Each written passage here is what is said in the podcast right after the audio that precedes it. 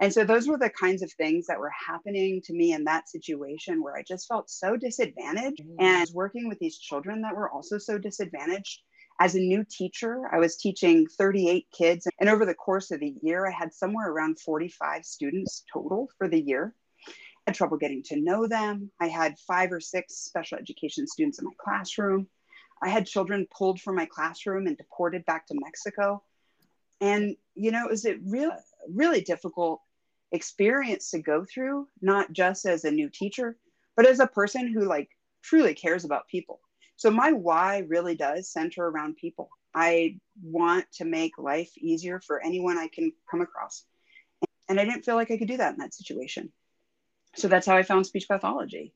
And in a lot of ways, I feel morally recovered from the school district, but I still witness the troubles and I still hear about the troubles.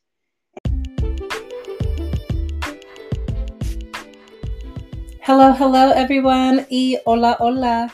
Welcome to the Pediatric Speech Sister Show. I'm your sis, Melanie White Evans. I'm a bilingual pediatric speech language pathologist and cultural compatibility consultant, here to learn with you and discuss more ways we can uplift culturally diverse communities in our professions and day to day lives. This podcast is for you if you're ready to address the disparities in the United States healthcare and academic systems and are looking for more ways you can be culturally competent in your careers. Tune in weekly as I introduce mind shifting topics that will support service based professionals and students alike on our cultural competency journeys. Let's get into today's episode. So, before we get into today's episode, I just discovered something that's like a LinkedIn, but exclusive for speech pathologists. LyraCare is a free website where you can stay up to date on recent news in the industry, share your own interesting articles, join interest groups, and connect with fellow colleagues. I was super easy to sign up for LyraCare, and you can sign up too at liricare.com. That's L I R I C A R E dot com. I'll include the link in the show notes for you too. All right, y'all, let's get into the episode. Hello, hello, everyone. Welcome back to the Pediatric Speech Sister Live.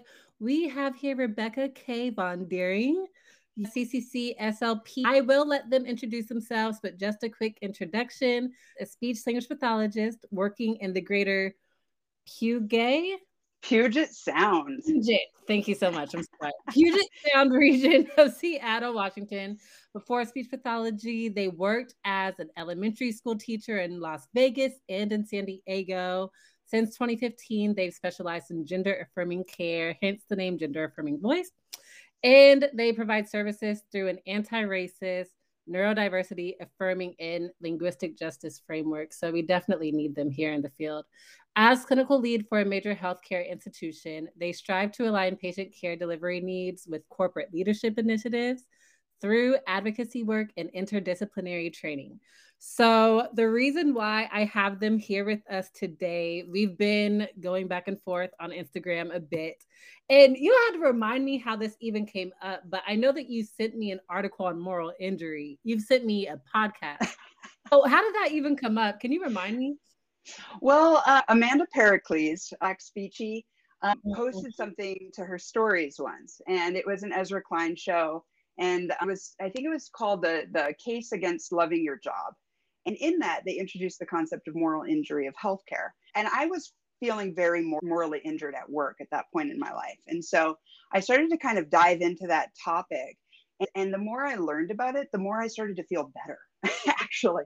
And so that's what really kind of started to lead me down the path of learning about moral injury of healthcare. Um, the more that I've learned about it, the more that I've come to understand that it's actually uh, something that can really impact really somebody in any sort of helping profession. So there are people who are physical therapists who experience moral injury, speech pathologists, obviously, which is why I'm here today. Uh, there are public defenders and judges who experience moral injury.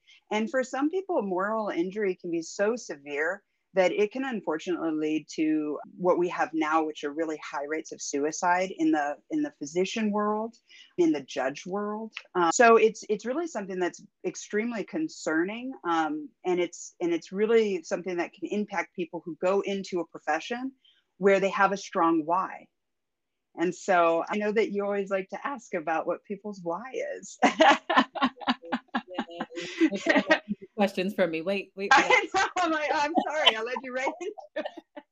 well, one thing I am very happy that you brought up suicides because we don't know exactly if speech pathologists are committing suicide right now, but I do know that a lot of us are leaving the field. Mm-hmm. And I'm sure you know more than anybody as well working alongside speech pathologists, we all look so burnt out. And it's really sad because, like you said, we're in a very helping profession. We go in with great intentions, with big hearts, and then it's like we get crushed. So I'm very excited to talk about this because one thing, especially that's been coming to my mind the past couple of weeks, actually is suicide. Mm. Not just Black youth suicide, but also Black transgender suicide. And then students that's been coming up for me lately. So I'm like, okay, this must be something that we need to talk about because I know with myself, I really battle with depression and the battle has been real lately. It's been real. So so that I'm like trying to change my diet. I'm trying to do so much just to get better, really. So I'm very excited so we can at least shine light on this topic. Like you said, you said that you felt better. So I hope that we can do the same for others. Uh, so tell us your why. Why did you join the profession? Well, so it's really interesting because it's re- really what made me realize, like, my goodness, my why in a lot of ways comes from moral injury, actually. So uh, when I started out, I started out as an elementary school teacher, fourth grade teacher in uh, kind of close to downtown Las Vegas. I was in a Title One school. Uh, I think, you know, the majority of our school was African American or some sort of Latinx population. Pretty were coming up from Mexico.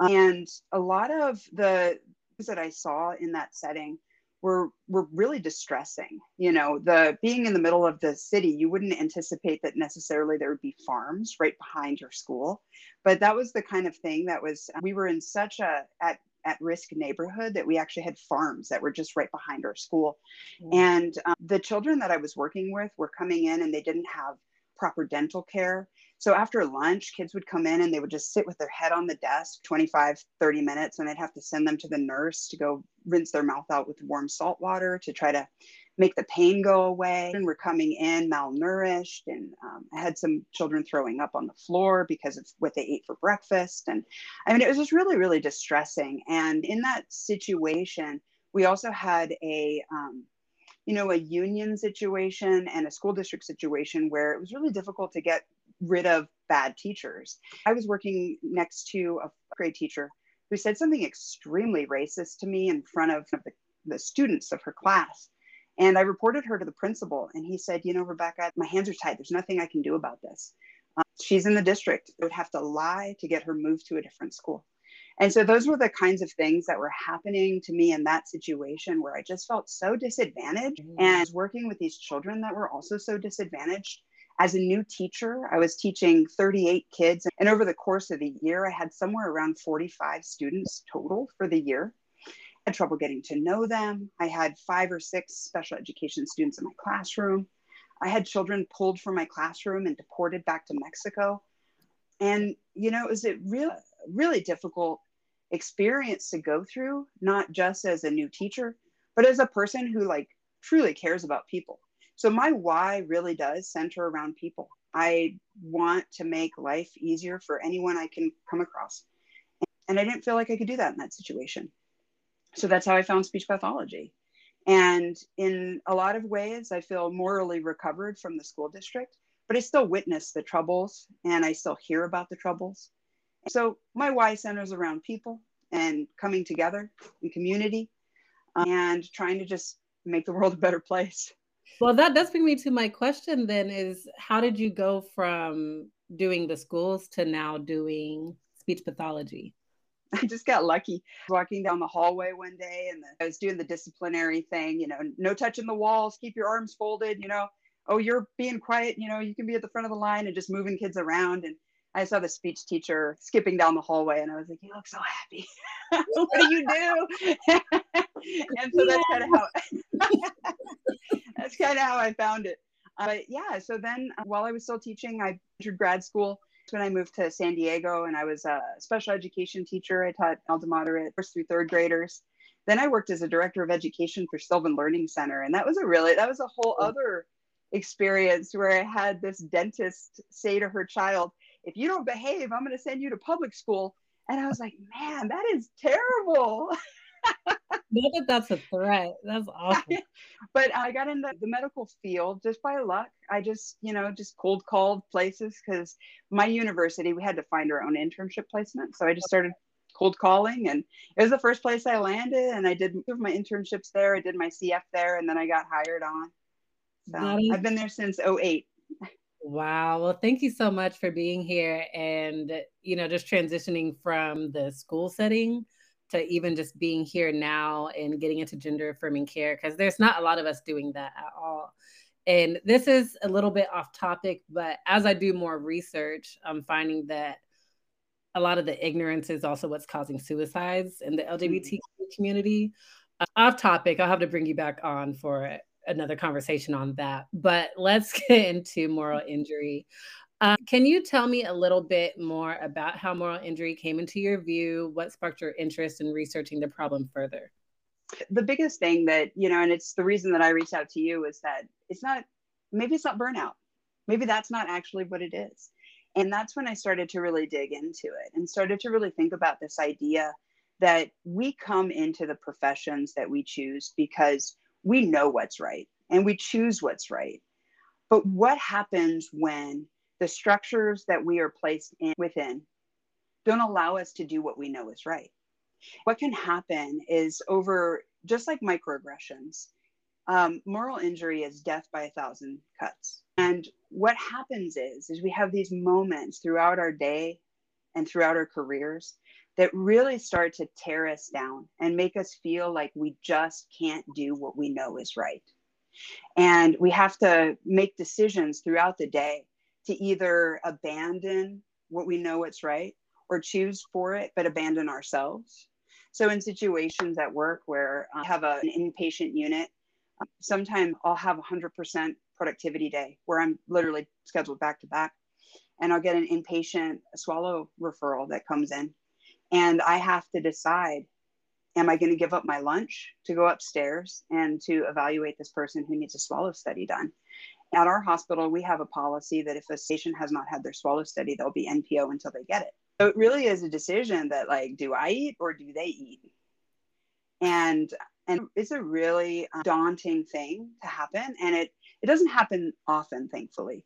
Um, that's just an example of the way that that can happen. And as I've learned more and more about moral injury, I've been able to talk to people like my manager who's also said, I feel morally injured.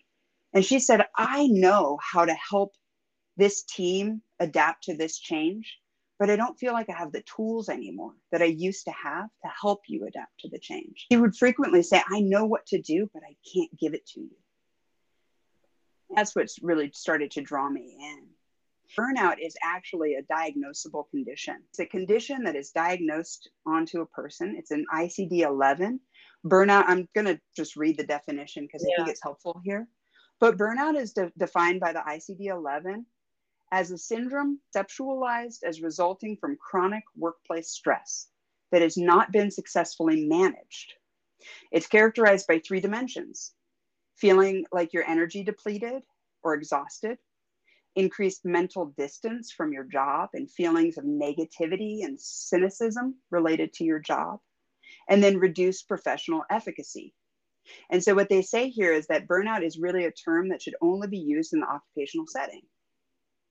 But the problem with that definition is all I hear is problems within the person. I hear that you're having energy depletion. I hear that you're feeling exhausted that you're having a mental distance from your work. I don't feel mentally distanced from my work. I feel frankly too close to my work. yes, that, that might be the problem. I mean, my poor wife, the amount of, you know, calls I take and mentorship things I do, because I, I'm not distant from what I'm doing. And mm-hmm. so if it's if it's a diagnosable condition and they have strategies to deal with burnout. And those strategies are things like yoga and meditation and exercise.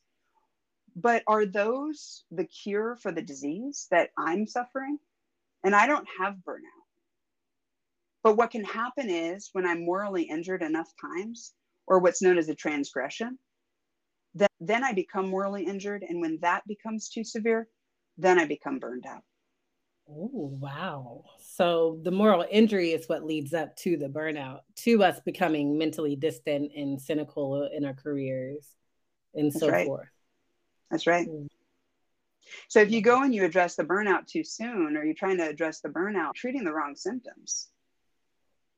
And ultimately, uh, it's helpful here to know what actual true definition of moral injury is. Moral mm-hmm. injury is a chronic emotional, psychological harm that's caused when an individual perpetrates, fails to prevent, or bears witness to, or learns about acts that transgress deeply held moral beliefs.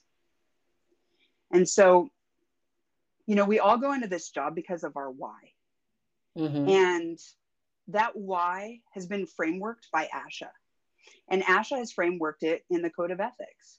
So, what I started to do when I started to research this topic for us was I actually looked into moral injury of education, moral injury of healthcare, and then started to kind of pick through the Code of Ethics. You know, and some of the things that the Code of Ethics says is that we need to put paramount first our patient. They are first. To work in situations and under leadership that that's not their goal. Mm-hmm. Their goal actually is they do need to keep us functioning as a healthcare organization. They need to keep us afloat financially. They need to get the reimbursements in. And so they are driven by a different moral compass than what we're driven by. Mm-hmm. And so our moral compasses are at odds with each other. So I love how you brought that up because what that's bringing up for me is I think about how I left the school setting for a little bit.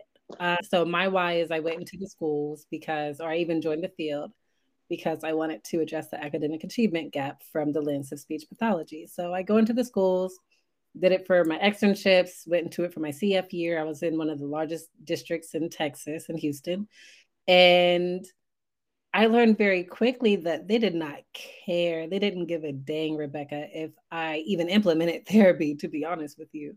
It was really all about the documentation. I could have just handed them worksheets, say, have at it and been on my phone the whole time and there really wouldn't have been much of a difference and so for me i ended up staying in the schools for another year but i left because if my why if my passion if i feel like my purpose to even being here to going through graduate school getting the degree and doing all the research i've done up to this point is to change the academic system I would always tell people that I can't do it from within because it's a very well oiled machine. I always actually sadly compared it to um, CO officers who work in the prisons to change the system in the prison, but then they get there and they end up becoming part of the problem. Uh, moral injury was real because I didn't necessarily, I felt burnt out. Maybe it eventually actually just led to burnout, yeah. but it was more so I don't even find a purpose in this anymore. I don't even find it. Why am I doing this if I'm not helping anyone? I feel like I'm hurting more than helping. I can tell by your face that you have a point to that. well, I wanted to go and tell you what the symptoms of moral injury are. Oh, yes. And... Please go ahead. Go ahead. Well, what's interesting is moral injury actually, it entered the healthcare world in 2018, but it was around in the 1990s when moral injury really started to come about. And it uh, was first defined in the military population and they were finding that uh, that these soldiers were coming back from Vietnam War and they were getting all this treatment for PTSD, but that there's the symptoms that they were actually experiencing uh, had some traits of PTSD, but there were much broader problems. And so typically in the military context, the moral injury is usually a, pretty egregious, one large egregious event. And so it's really common for soldiers who have experienced moral injury to experience guilt and shame but it's a lot more common for healthcare and for others to experience anxiety, grief, depression, demoralization, existential dread, decreased compassion, loss of trust in self and others, normalizing behaviors that are problematic and unethical decisions that are problematic, burnout, and then abandonment of profession. So those are the, the really common symptoms that we'll see, a little bit less of guilt and shame.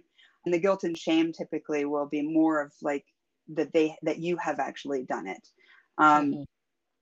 Some of the risk factors for being a person who gets morally injured. Now, basically, to be morally injured, you could be the victim of moral injury, you could be the perpetrator of moral injury, or you could be the witness to moral injury.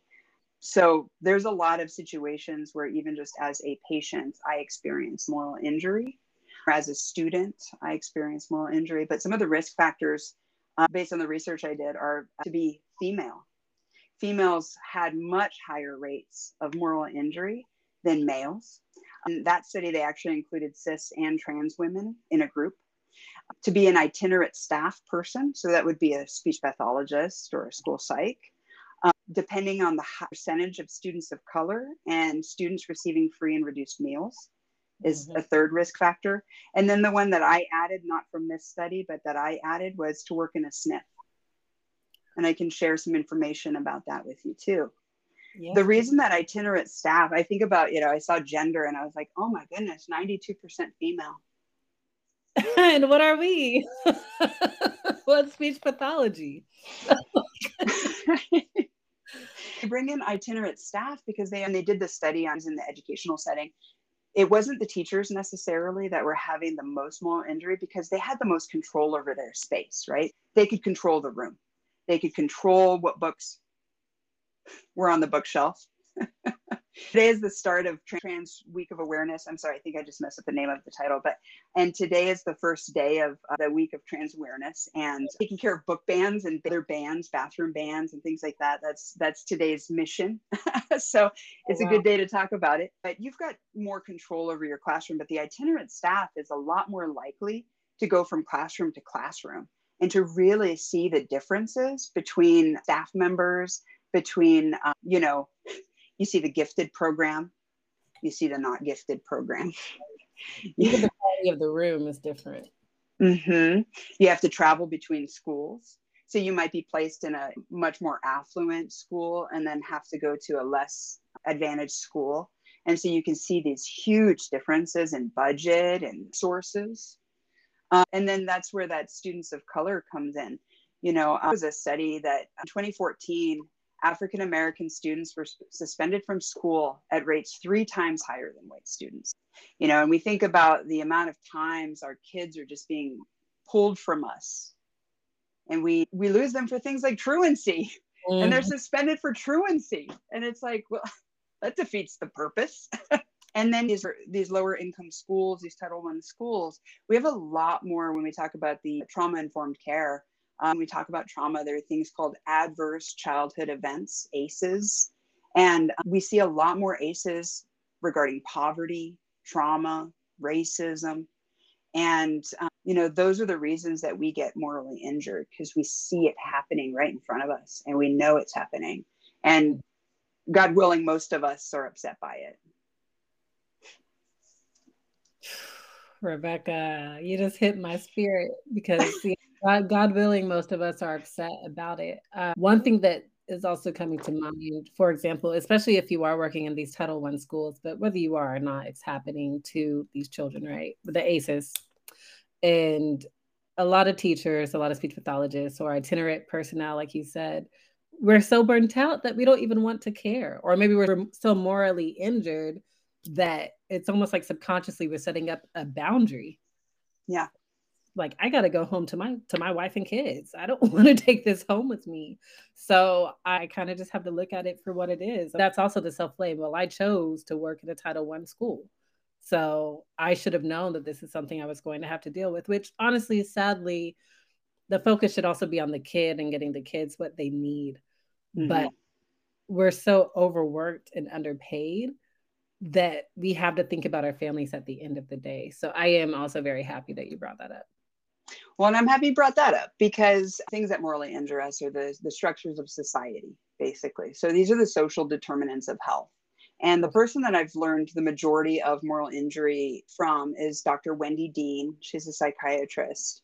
And Dr. Wendy Dean, I think she's the one who coined, instead of calling it social determinants of health, that we should call them moral determinants of health. Mm. And when I looked into what are the social determinants of health, we've got education access and quality, healthcare access and quality, neighborhood and built environment, social and community context, and then economic stability. So, what I did was I peeled through ASHA's survey data.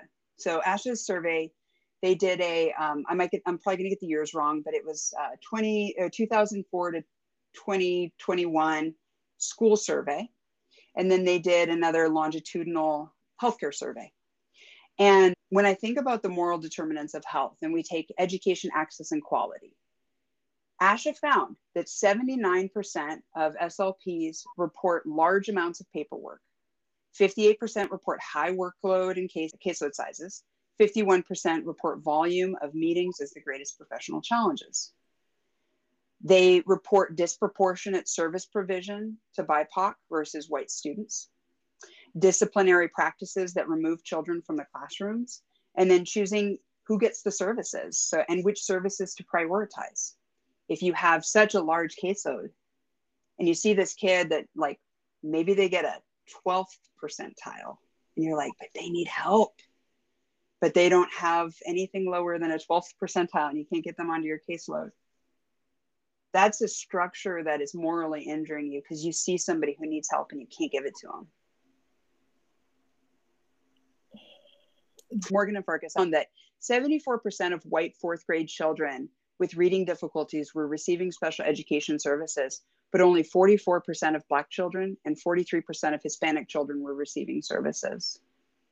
Say the say those figures one more time. Yeah, those numbers were 74% of white fourth graders were receiving special education services. Okay.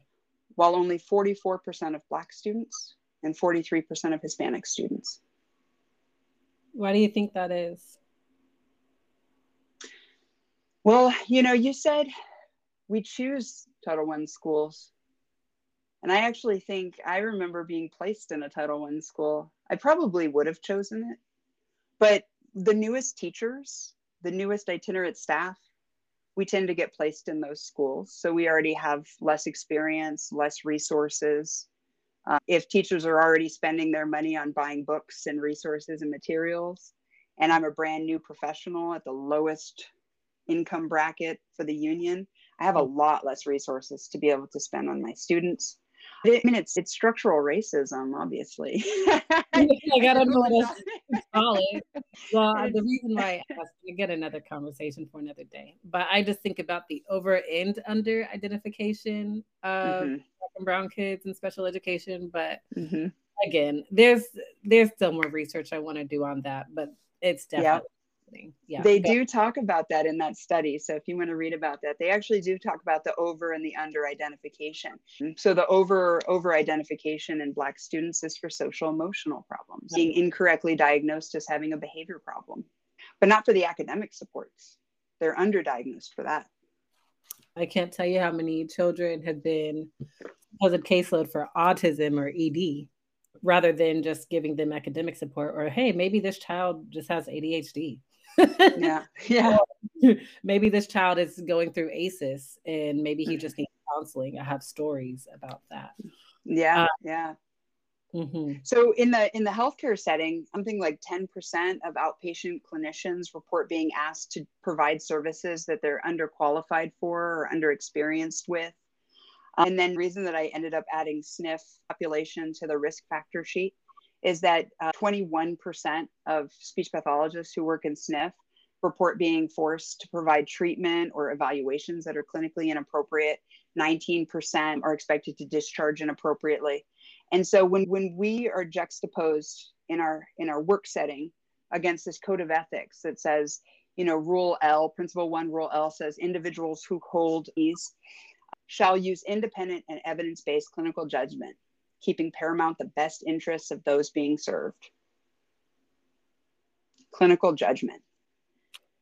But we don't get to do that clinical judgment if 20% of SNF providers are being told what to do and when to discharge. Rebecca, you know, I'm at a loss for words because, you know, one thing that just came to me this is why people are leaving.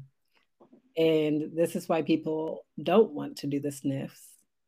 CF here, I've had friends come to me and saying, I'm actually leaving the field. I'm leaving the field. I can't do this. I'm going to go into marketing or something, something completely, completely different. So thank you for bringing this up. Uh, one question I have for you is when have you personally been morally injured? I know that you, when we were talking on Instagram, you told me one specific example, maybe during COVID. Uh, what comes to mind when you think of moral injury for you, and how have you navigated it? Death by a million cuts. but I have I have had some large ones. I've had some large injuries. One was the one was deciding between my line and the swallow study, and I did choose the swallow study. But I also had the the physician actually yell at me on the phone and say, "You have a patient right here who needs you." Right. And I had to hang up and just go upstairs. There could not do it.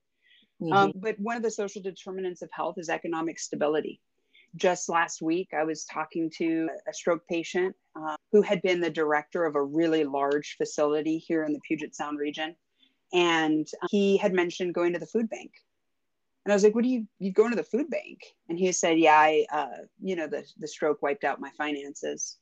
And so just witnessing medical bankruptcy, that's a moral injury. So that's me, me witnessing that. And then we think about insurance caps and I knew a little boy who drowned um, and survived. Um, he was multiply impaired by it. and he had a, a 30 re- or 60 rehab cap for the year. Mm. And so we had to decide if it was going to be speech, OT, or physical therapy. And so he would have to go three weeks between each service instead of just being able to get what he needed. Mm-hmm. Or his family would have to choose to be medically bankrupt by this event. So those were two big ones, but I see it all the time. So, how do you overcome it? I do what I can. I write letters for them when I can. Uh, I try to pull as many resources as I can. I try to collaborate. Um, but, you know, collaboration is another one of those things that was marked really high as a risk factor in the ASHA surveys, especially in the school setting, lack of ability to collaborate. Oh. Uh, but, you know, I try to just pull as many resources as I can. And luckily, I'm in a, in a healthcare system that has uh, complex case management um, and that also has community resource specialists so I refer to community resource specialists where I can and try to get people connected to the services that are available. Uh, a lot of the things that you have to do to fix moral injury are systemic. They're much larger than us. That's where that difference between burnout and moral injury occurs is that it's not about what we can do, but it's being able to at least see that we're stuck in a framework. Mm-hmm. In the 1980s, there was a concept called uh, street level bureaucrats. And that's what we are. We're street level bureaucrats what we are is agents of the government. And the government says what our reimbursement rates are mm-hmm. what percentile of student standard score needs to be at if we're going to see them for services. And so we have to serve as agents of the government. So no wonder if our government isn't working that we're feeling injured by it. Who I like how you say that because I think that the biggest shocker for us, especially when we're entering the field, and sadly, as we're going through the motions in the field, is wait a second, I'm not serving these families so much that I'm actually just serving the system that I actually hate. I actually hate the system. That's why I'm here, so I can fight against it. And unbeknownst to me, I'm actually serving them. So, yeah, the irony in that. Um, I don't want to keep you here forever. We can talk about it, and I definitely want to have you on more and more. Is there anything else you would like to say specifically about moral injury? Because one thing I also want to ask you is what changes you would think we can implement into the field individually as speech pathologists, but also in the field at large to change this problem? So there uh, have been some studies about individual help. So things that you can do just to, if you are feeling morally injured, you can go. There are therapeutic approaches that are really helpful there are actual, actual approaches that are helpful where a clinician incorporates spiritual practice into their treatment. And then there are pastoral, and that is actually going and working with clergy. Because uh, when your mor- moral compass is injured, and especially if you live within a religious framework, really does require a spiritual and a pastoral approach because a lot of recovery from moral injury really comes from being able to acknowledge what you did or what you saw, being able to acknowledge that um, shame is okay. That's what tells us what our why is. And mm-hmm. that's gives us purpose. But, you know, a lot of when moral injury is most severe, it's when leadership gives us a sense that they care, they listen, but they don't do anything about it. And so, like Dr. Wendy Dean, she actually has Fixed Moral Injury of Healthcare as her organization, and she gets brought into healthcare systems. And the first thing she always says to them, Will you actually take any steps based on the things that we talk about with your employees? Because if you will not, you will cause more harm than good by having me here. I will not be here if you cannot commit to actionable changes. And, um, you know, we have to continue to push ASHA because when we think about leadership, ASHA is our leadership. Right. And I was listening to Dr. Humbert on your podcast, and she was talking about how our ASHA dollars were getting spent on whether or not she could call herself a swallowologist. And she was receiving all this email and correspondence from people who were saying, I reported this manager and this leadership for false reimbursement.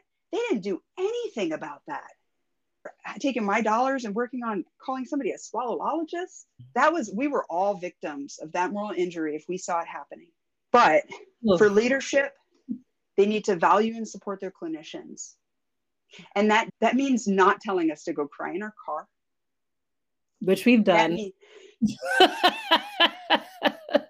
i can't even count That's so sad it means not telling us to skip the starbucks mm. because that's not what's breaking us.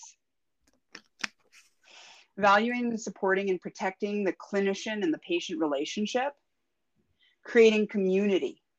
And that means really reinforcing the need to collaborate and to give systems for us to spend time together and to even consider doing some job shadowing. And they shadow us and we shadow them so that we can see the challenges they're facing because they're morally injured too. Mm. Theirs looks different, but it's you know it's that as well I, honestly i could go on for days this is the 33 slide presentation i've got here well tell us please rebecca is there anything else you would like to share that is on the slide? The really big one is that this is what the clinician can do.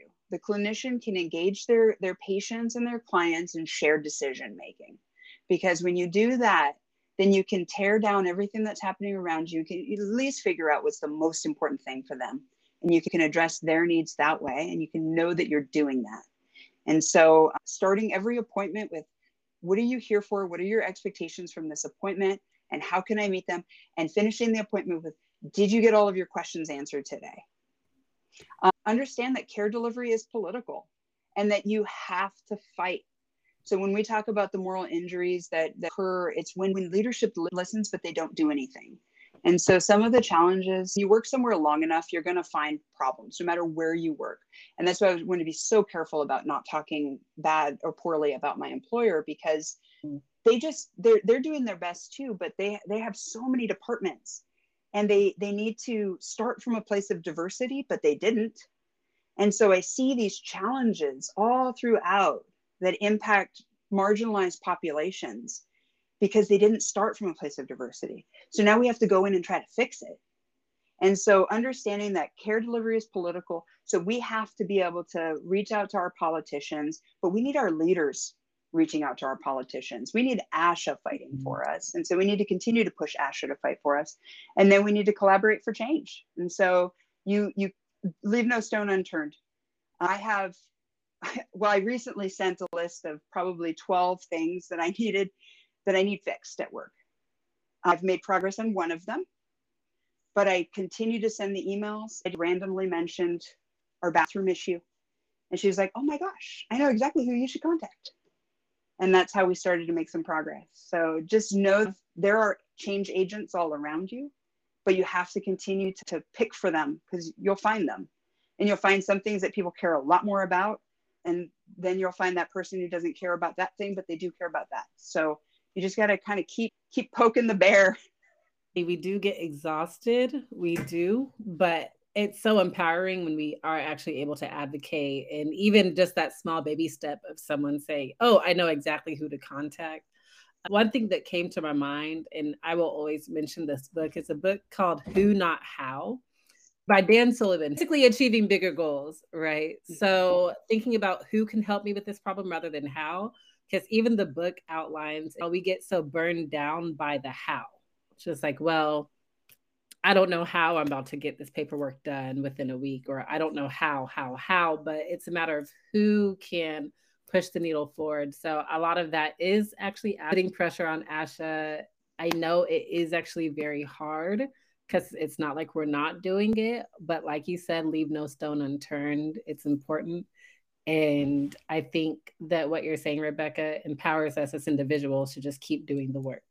And sadly, we didn't come into this profession to help the profession, but to help the people who are serving.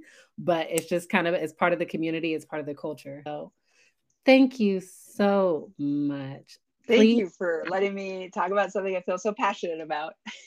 No, I wish I can have you on here longer. Is there one thing that you would like to leave people here with, with everything you just said in a nutshell? Um, you know, I would say that it's it's easy to, to want to walk away, and there's nothing wrong with walking away. Um, and if that's something that you need to do, then do it.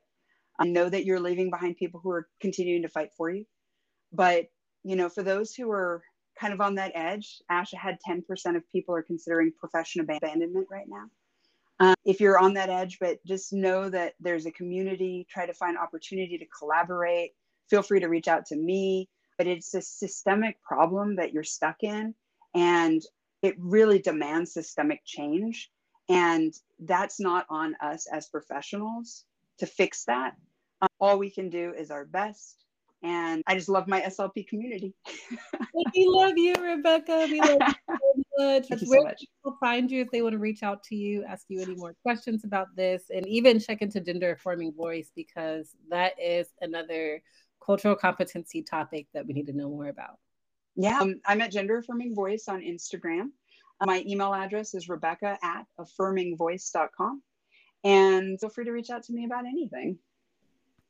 Thank you. Thank you all, everybody, for coming, for watching this video. If you are watching after the fact, please continue to do your research on moral injury versus burnout. Reach out to Rebecca if you have any questions, concerns, especially on the advocacy end, because Rebecca, you are a rock star when it comes to advocacy. I just got to give my hats off to you. So thank you all so much and happy Saturday.